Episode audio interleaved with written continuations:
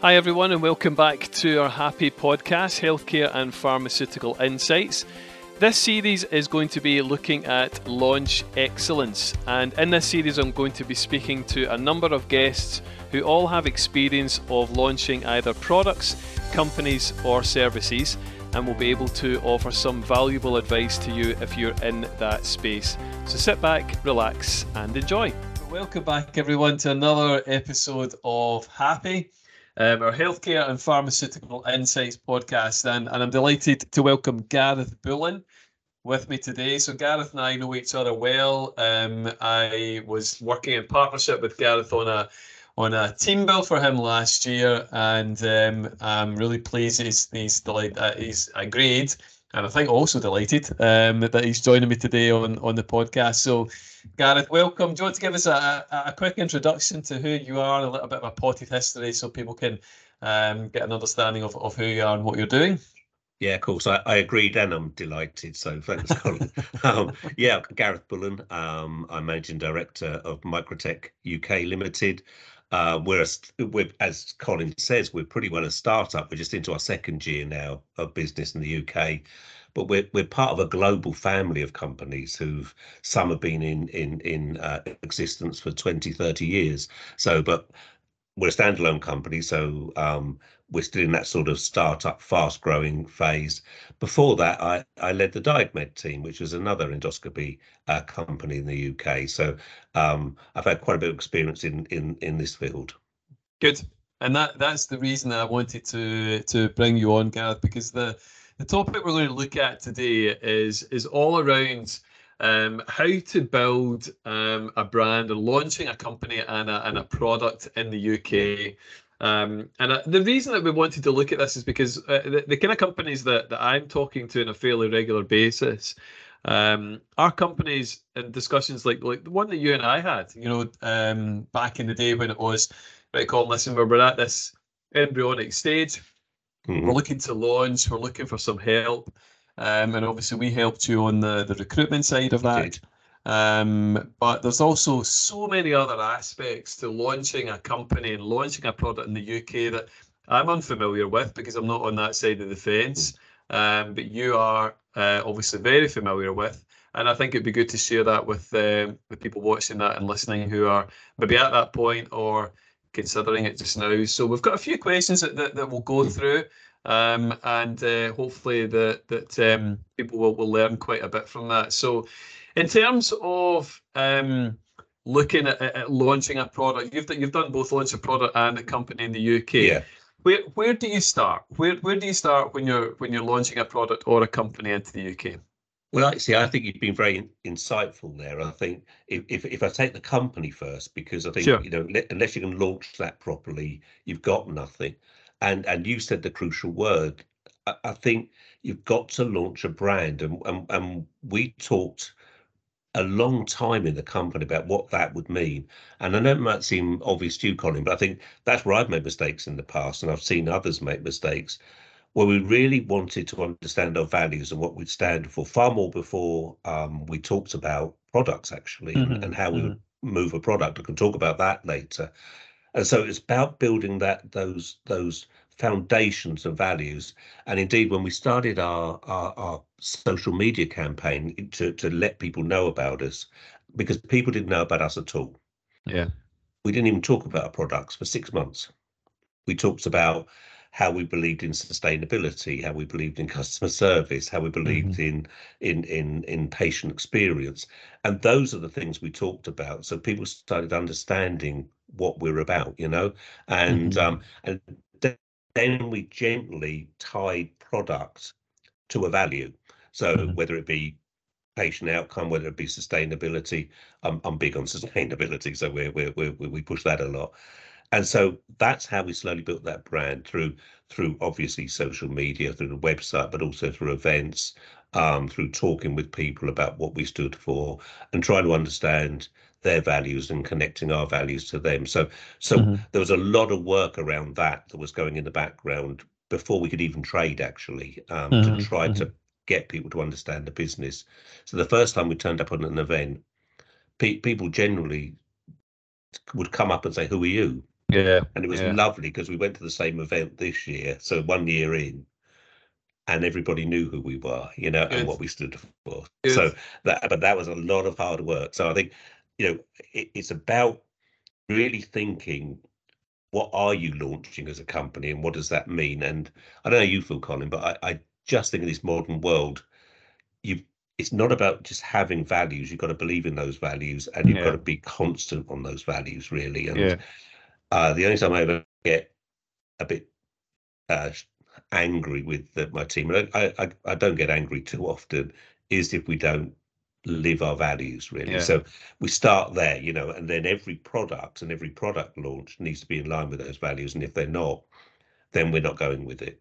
You know, we're absolutely clear on it. So launching a brand, I mean, launching a brand's hard. I've got to be honest. If anybody is out there trying to launch a company, launching a company in the UK is hard enough. Just getting a bank account is hard enough. That took us 5 months. So there's lots of other challenges. But I think you said it, the brand's the most important part of getting this right. Yeah. And I think, I mean, it's anything new. When you're launching something brand new, you want to talk about something that you believe in, something that you know works, and something you know is going to add value to, you know, in this case, your patients or your healthcare professionals. You know that. Yeah. But these people don't know you, and you're trying. It's you know, there's an element of that kind of. It's not quite cold calling, but you know, you're getting back to you're getting back to people. People have no idea who you are. And then the risks behind that. Do we recruit a team? Do we recruit a big team? Is there enough work for them all to do? And obviously, you make all these decisions based on an element of risk, but you've got a lot of factors that you've brought into play before you make that decision as well.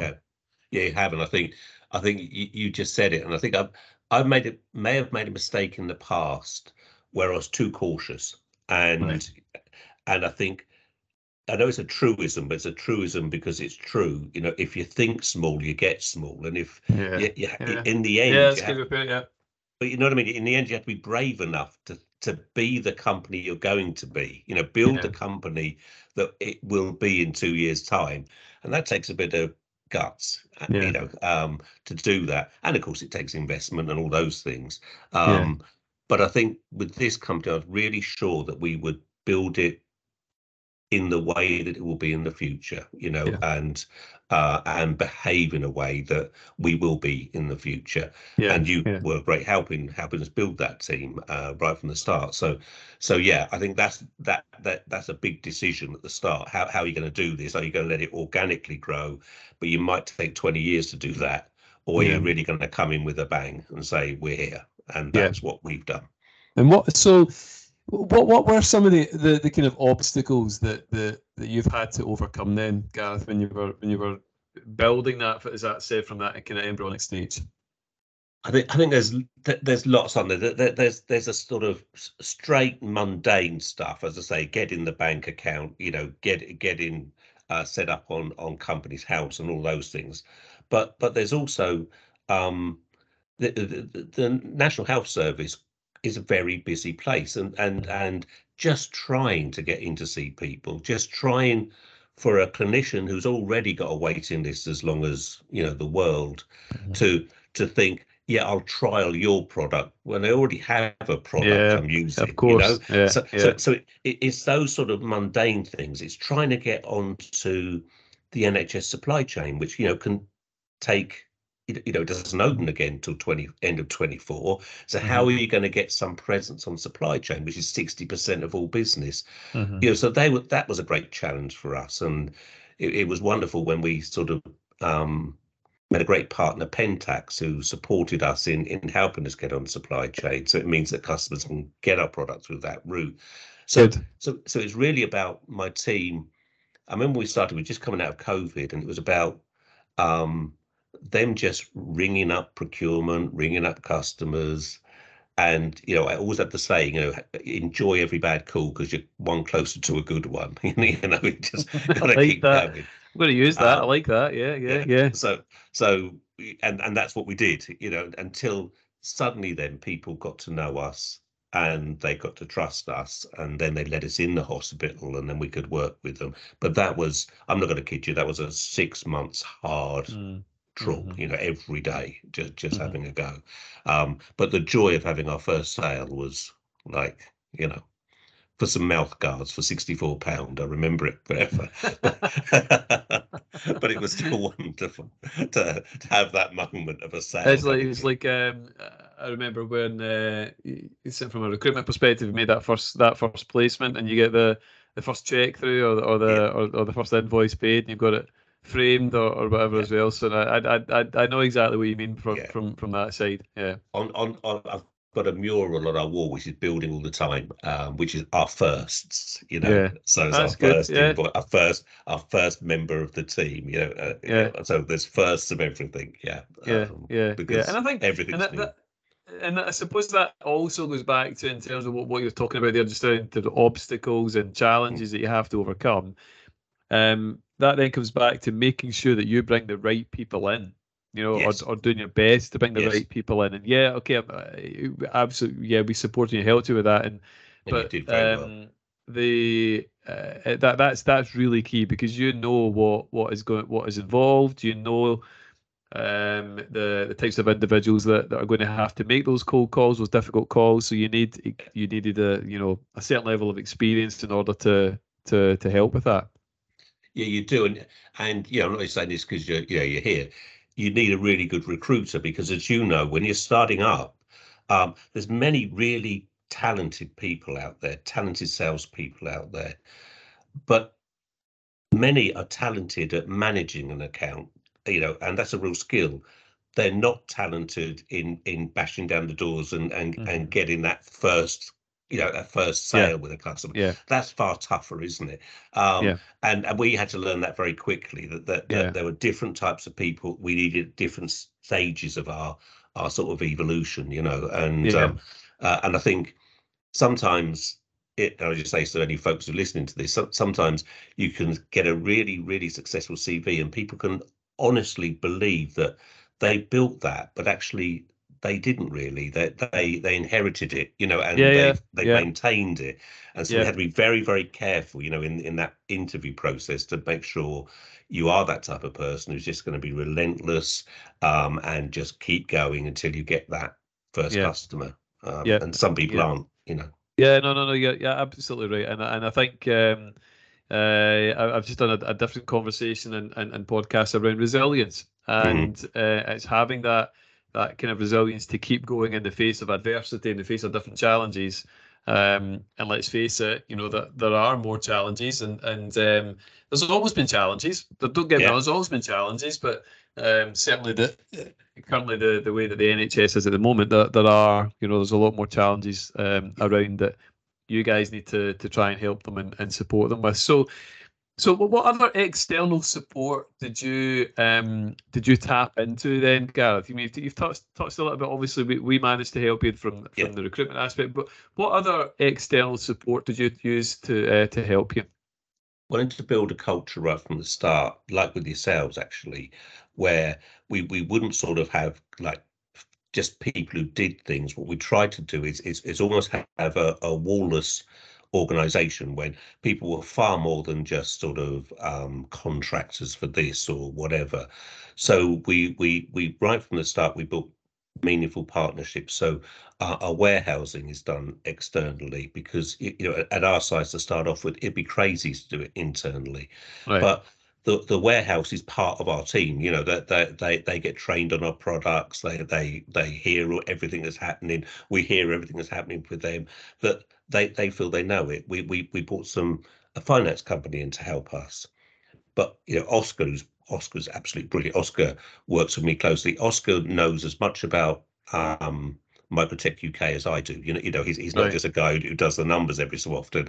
He knows about the people, he knows about the products, he knows about our challenges. So I've brought together some really dedicated people that, even though they're not in our company, they feel like they're in our company. They feel like they're part of this. That's good. And I think, you know, that's why I like working with you, because, again, it was more than just you'll find some CVs and throw them over. You know, you wanted to really understand the company.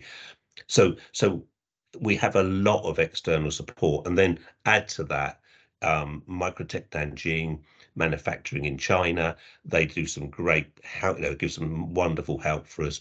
My European colleagues, because they've been up for a few years, they give some great help, offering some of the training as well for my staff, that because they've got that capacity. So I've really drawn on all of that experience and all of that sort of proper partnership working, which has really helped, I think add to that.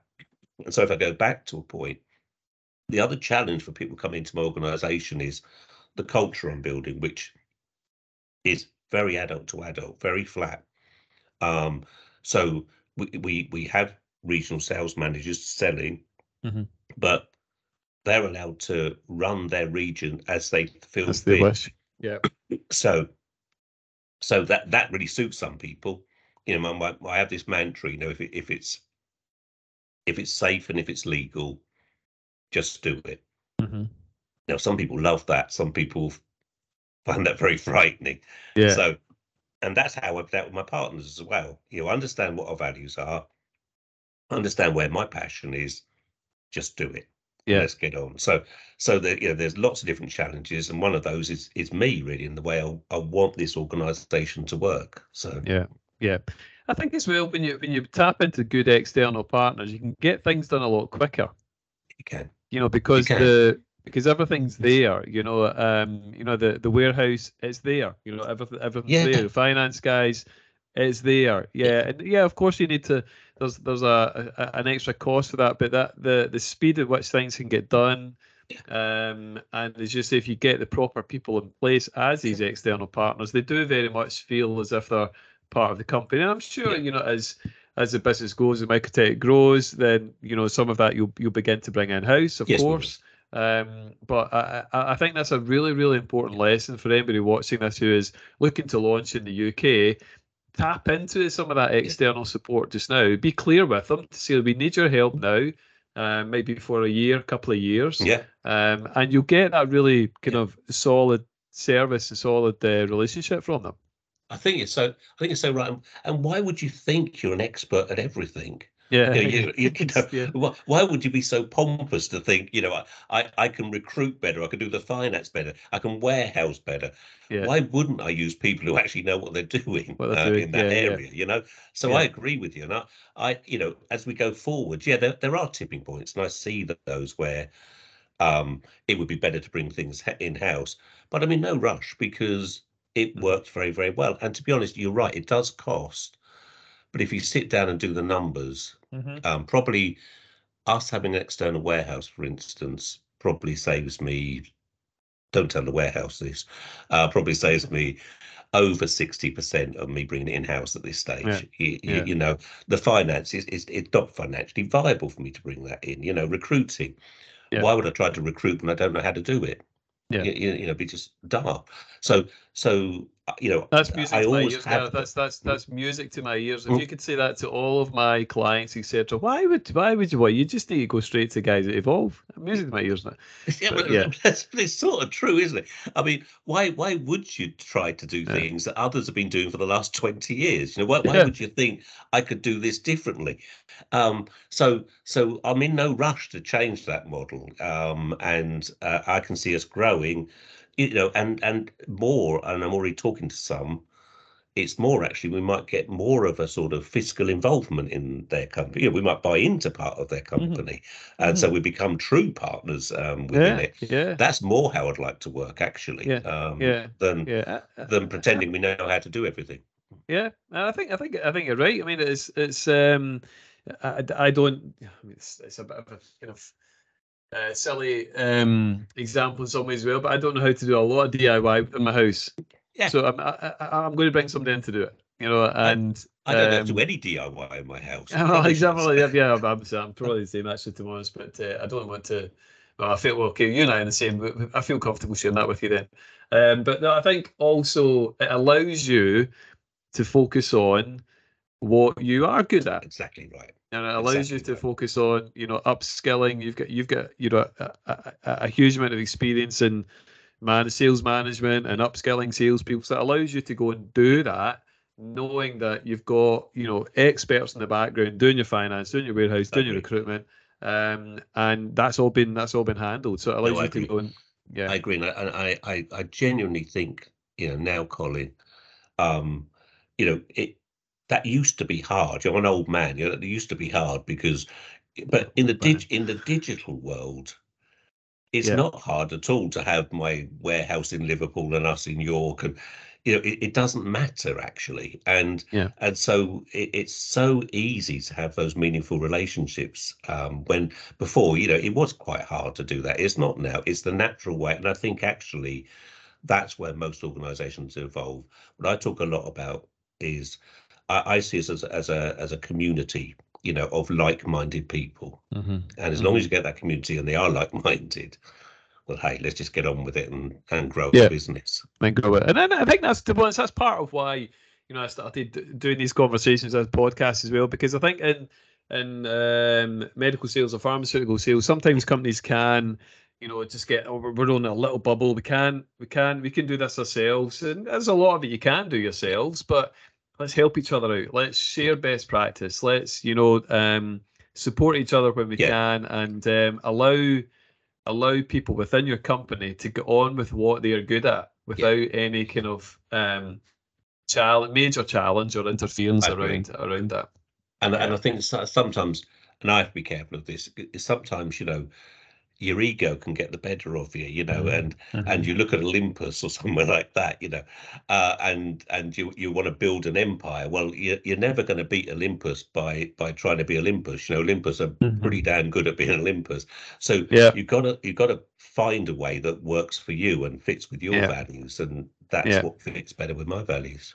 It's very sensible. So how quickly then do you begin? Because obviously you do put a bit of investment in, and yeah.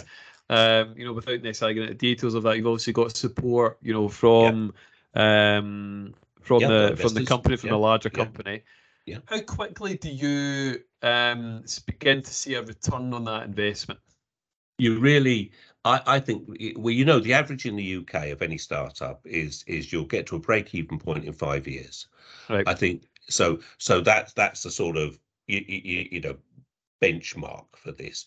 Certainly when I set up, you know, we look to be better than break even within 3 years. So that's where growth, you know, is the really important part of what we're doing. But I've been very lucky. Yes, we have had investors who look long term and who want to, you know, they understand the size of the prize. But I think for any of us out there, that, you know, we always have to remember the average is 5 years. So if you're doing any better than that, then well done, but you've yeah. got to get prepared for that long march to get to a viable position, really. Yeah. Yeah. And that first year is going to be your most expensive year. Yeah. You're going to burn yeah. money, you know, like there's no tomorrow, I'm afraid. Yeah, I remember you and I having that conversation actually, yeah. and you sharing that. Not you were just saying that, but you expected that, you anticipated yeah. it wasn't a surprise to no. you. You know, in terms of, you know, that you, I think you were very candid with me. You said I'm going to I have to spend quite a lot here. To get up and going, but that's standard in building anything, yeah. isn't it? You know, yeah. that's just the way it is. Whether it's a house or whether it's a business. Yeah. Well, the alternative, like the house, the alternative is okay. We don't get any, you know, bricklayers in. You don't get any roofers in. What you do is you try to do it yourself, and in 30 years' time, you might have half a house. You know, or you think, look, we've got to do a proper project here, and we've yeah. got to build this house. Well, yeah. I took the latter. You know, yeah. I could see the vision of where we want to be. Yeah. Now I need to have those skills around me and pay for those skills to get us there.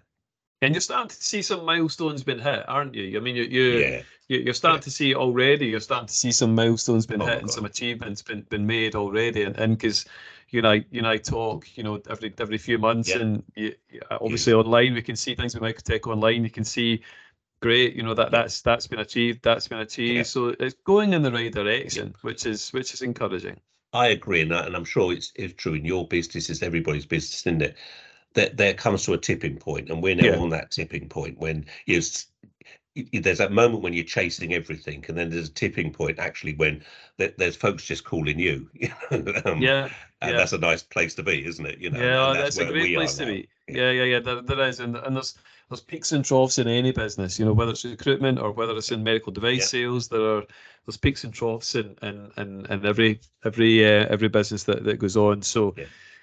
So just to kind of wrap things up, you've been really helpful in terms of providing some kind of practical advice and some personal experience, etc. But what are some of the key lessons that you would say that you've learned in the process of launching that you can share? I think one, be patient, because I'm not a patient man. You know, be patient and let things work. I think the second thing is, particularly with your investors, communicate very, very well. You know, be honest and get them on side to the long march. This is going to be. I think that's key. So nobody's suddenly getting nervous or worried. I think the third thing for me is, I was understood in life. I have very few talents, so get talented people around you. You know, and recruit the right people that are going to stick with you and get your way through this. And I think the fourth thing, as I said earlier, is have some values you can all live with, and through bad days and good days, keep to them, you know, because in the end, they'll get you to the place you need to be. Love that, Gareth. Absolutely. And I think that's so true. That's so true. And I think the one, all of that is absolutely right. But as you say, surround yourself with good people. Yeah. You know, you hear a lot of that. Sometimes it sounds a little bit cheesy sometimes, if I'm being honest with you, when you say that, but it's absolutely true, especially when you are, you know, you're launching something new, you know, you're going to come up against some obstacles. If everybody's on the same hymn sheet and everybody's aware of all that, then you will come through that and you'll get over those obstacles together. Yeah. Yeah. That's why I talk to my team a lot about let's imagine ourselves in a year's time. And think what that's going to be like, you know, when you're lying on a beach and the sails are just flying in. Just think of that day, and that's right. You've got to have that vision, you know. I think you're absolutely right. And I think why it becomes cheesy about people, if I can just say this, is because people say that it's like values. They, you know, as soon as somebody writes on a wall, you know, people are our greatest asset. I know they're lying. You know, because they wouldn't have to write it. As soon as people write their values on a wall, I know they're lying, because they wouldn't write them on a wall. You have to be authentic and real in this business, and then I think you attract the right people, and then you've got a chance. Yeah, brilliant. So a lot of positive things happening at Micro-Tech just now, and what are the plans over the next kind of 12, 18 months? What's the kind of vision or plans? Very fast growth, a lot of new products coming through which are going to help us, and we'll be launching a lot of products very, very quickly. Great. I think absolutely bedding what we've already achieved and building on that through procedural selling. So, a lot of exciting things here. What you'll see is a company really growing very, very fast. Great.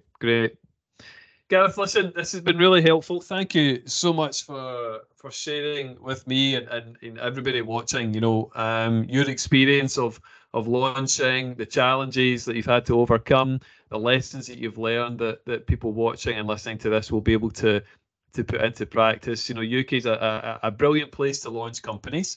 And as you said, if you've got the right people round about you, if you're ready to accept the challenges that are ahead of you and enjoy the good times, but also ride out the challenging times, then you will do well. So thank you so much. I really appreciate your time, and good to talk to you.